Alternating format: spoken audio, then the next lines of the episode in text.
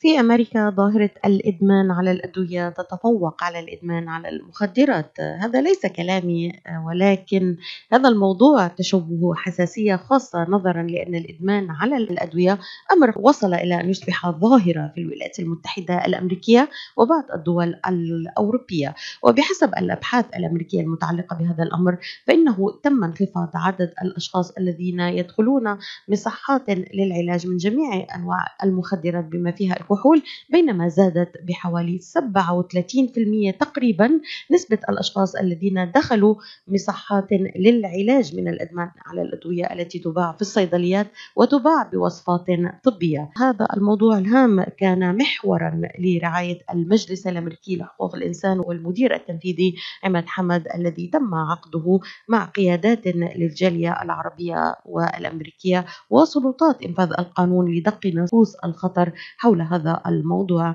ينضم إلينا الآن مباشرة الأستاذ عماد حمد المدير التنفيذي للمجلس الأمريكي لحقوق الإنسان لنحاوره حول هذا الموضوع الهام جدا. صباح النور أستاذ عماد مرحبا بك معنا.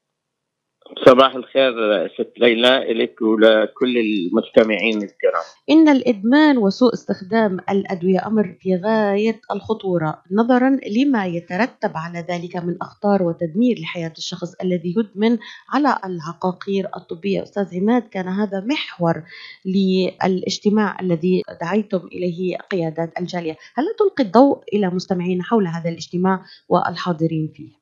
يعني اولا آه، هذا اللقاء للحوار والنقاش حول آه، يعني واحد من أهم التحديات التي تواجه الجالية العربية الأمريكية وخاصة المسلمه وخاصة يعني آه، كون هذه الظاهرة ليست ظاهرة ليميتد يعني فقط للجالية وإنما هناك أزمة حقيقية وخطر حقيقي وتفشي لهذا المرض ولهذا الإدمان وسط آه، المجتمع الأمريكي حتى الرئيس ترامب في خطاب حالة الاتحاد أشار لحالة الإدمان هذه من آه، الأدوية المسكنة ومخاطرها على المجتمع الأمريكي وضرورة التصدي لها.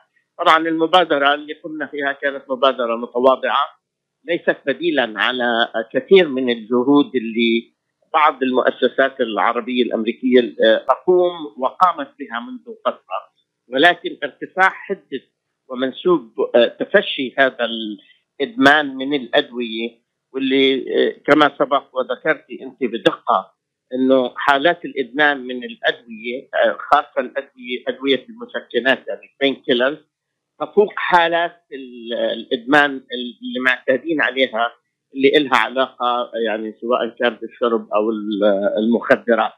أنا أعتقد إنه وجود المدعي العام الأمريكي دائره المخابرات الأمريكية آه، الدائره الخاصة في مكافحة المخدرات آه، في يعني كدوائر فدرالية وجودها مع فعاليات الجاني المختلفة. وحاولنا إنه إحنا نحضر يعني تنوع يشمل كل اطياف الجالية. وكما قلت يعني لم يكن هناك مجال لدعوة الجميع أكيد ولكن آه، هناك يعني عمل جيد تقوم به بعض المؤسسات الأخرى يكمل بعضه. هذا هذا العمل كله يكمل بعضه. نحن بحاجة لثورة في الوعي.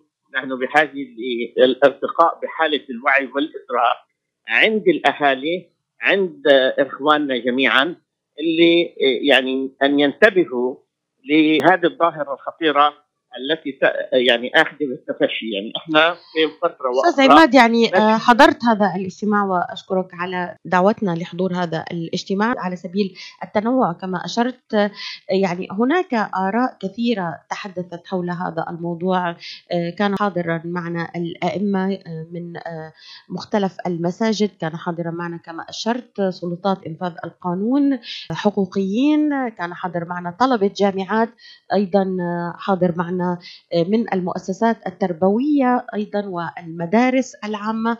هناك إجماع على أن هناك ثقافة العيب في أن نصرح أن ابننا يتعاطى هذا العقار أو مثلا زوجي يتعاطى هذه العقاقير أو زوجتي تتعاطى هذا العقار. كيف يمكن لنا أن نوجه من خلال ما استمعت إليه من مجموعة آراء أننا يجب أن نتغلب على ظاهرة العيب في مجتمعاتنا العربية والشرق أوسطية؟ يعني أنت أصبت بالصميم توصيف فحوى اللقاء وجوهر اللقاء وجوهر النقاش والوعي المشترك والإدراك المشترك إنه هذه ظاهرة خطيرة آه، آن الأوان لأن يتم الحديث عنها بكل صراحة وبدون خوف وبدون تردد. نعم آه، الحاجز آه، أو ثقافة العيب ثقافة الخوف والرهبة من السمعة وما قد يتحدث به الآخرين. ثقافة العيب والخجل أن يكون هناك حالة ما وسط عائلي ما يعني لا تقوم بسبب هذا العامل الأساسي لا تقوم بطلب المساعدة المطلوبة. وأنا أعتقد إنه هذا أحد العوامل الأساسية التي تؤدي وإذا بقيت ستؤدي أكثر لمزيد من خسارة أحباب لنا ممكن إنقاذهم بكل بساطة يعني لم يعد هناك مبرر لا سابقا ولا حاليا ولا لاحقا أن يبقى الصمت سيد الموقف، أن تبقى ثقافة العيب والخجل سيد الموقف في هذا الموضوع. يعني هناك مشكلة حقيقية، كثير من أبنائنا للأسف يتعاطون هذه الأدوية المسكنة ويأخذونها بطريقة عشوائية آه، ويأخذونها بطريقة حتى غير قانونية وغير شرعية آه، تؤدي إلى إدمان حقيقي وتؤدي إلى وفاة هؤلاء. طبعا يعني نحن كجزء ليس جزء من هذا المجتمع الأمريكي جزء من هذا التحدي الكبير المحيط فينا يعني هذه حالة عامة وأنا أعتقد إنه الجالية مطالبة قبل غيرها بأن تملك الجرأة بكسر هذه القيود بكسر هذه الحواجز وأن يمتلك الشخص العائلي أو حتى الشخص نفسه الجرأة آه، لأن يطلب المساعدة. هذا مرض. يعني هذا شيء مش عيب. يعني هذا أحد أوجه الأمراض المتفشية وهو مرض عادي جدا جدا جدا. يعني يعني هو هو كما أشرت أستاذ عماد هذا الموضوع له حساسية خاصة كما أشرت أنت يعني ولكنه أصبح ظاهرة ظاهرة كبيرة. آه، كما استمعت إلى آه، يعني القائمين على تنفيذ القانون من من حضر معنا من الدوائر المختلفة يعني أشاروا إلى أن في مجتمعنا العربي الأمريكي هذا الموضوع يعني من من يموت من الشباب overdose أو بنتيجة تعاطي الحبوب المهدئة أو المخدرة أو ما إلى ذلك يعني أكثر ربما من الأمريكيين لأنه الأمريكي يعني بيصرح عن هالموضوع. الأهل ما عندهم هالثقافة ثقافة العيب. هل هل هل ما يعني ما استمعت إليه كان واقعيا وفعلا يعني برأيك أنه فقدنا عدد كبير من الشباب بسبب عدم تصريحنا عن هذا الموضوع؟ بالتأكيد. أنا أعتقد ان الجالية بين الحين والآخر تفقد أحد شبابها أو شاباتها بعمر الزهور. ودائما للأسف آه، اعتدنا على أن نسمع أن سبب الوفاة حالة صحية آه، مفاجأة أو سكته قلبية مفاجأة أو إلى آخره.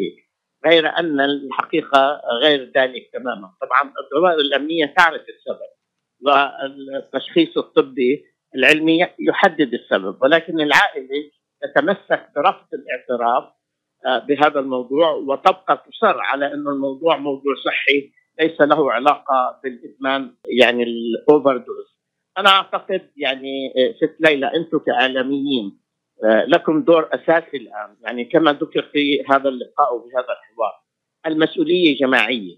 يعني تبدأ من العيلة إلى المدرسة إلى الجوامع إلى الكنائس إلى كل أماكن التجمعات إلى العائلات. علينا أن ننتبه. هذا الخطر حقيقي جدا جدا جدا جدا ومتفشي جدا جدا جدا إلى درجة تفوق حتى توقع حتى الدوائر الأمنية. يعني حتى إحنا اللي نتكلم عن هذه الظاهرة صعقنا وتفاجأنا بمدى استشراس هذه الظاهرة وتفشيها وسط آه، الجيل الناشئ في الجالية. والمدعي العام الأمريكي لم يخجل. وقال بمرارة وبألم إنه ديربون مدينة ديربون على التحديد تشكل أكبر نسبة بتفشي هذا آه، المرض، مرض الإدمان. ومرة ثانية عندما نتحدث عن الإدمان، عندما تقولي كلمة إدمان دائما آه، نتوجه باتجاه التفكير بالمخدرات، هذا جزء من المعادلة، ولكن الأخطر كما ذكرتي أنت وهذا عنوان مهم مهم مهم مهم جدا التاكيد عليه. إنه الآن إحنا نتحدث عن تفشي حالة إدمان من كثرة أخذ واستعمال الأدوية المسكنة يعني البين كيلر العقاقير التي تؤخذ للأوجاع الشديدة.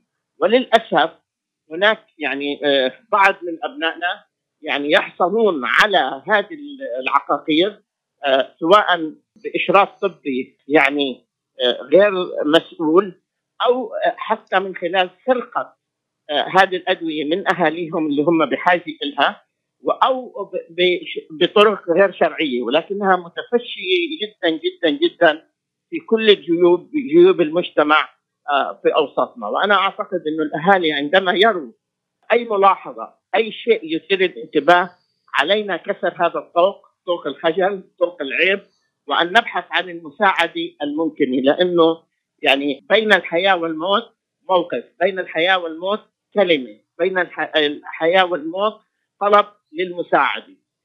لذلك يعني حالة الخجل وحالة الاختباء آه، خلف الضوء أو زي ما بقول المثل نغطي الشمس بقربان إنه نعيش بحالة من إنكار إنه هذا الوضع قائم وإنه هذا الوقت هذا هو الواقع المر لابني أو لبنتي. الاعتراف بذلك ليس عيبا وليس جريمه لأنه هذا هذا يشكل مرض.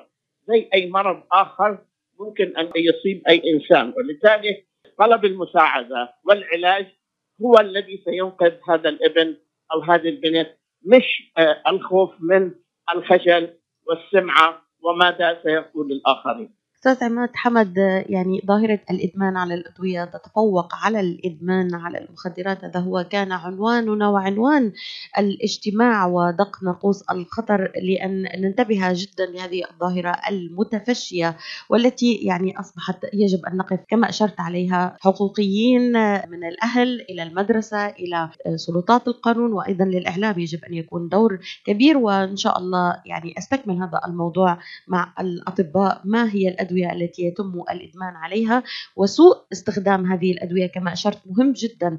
أستاذ عماد أشكرك جزيل الشكر. الأستاذ عماد حمد المدير التنفيذي للمجلس الأمريكي لحقوق الإنسان كنت معنا مباشرة حول ظاهرة الإدمان على الأدوية والتي تفوقت على الإدمان على المخدرات بحسب دراسات صدرت حديثا. إلى اللقاء. شكرا لك أستاذ عماد.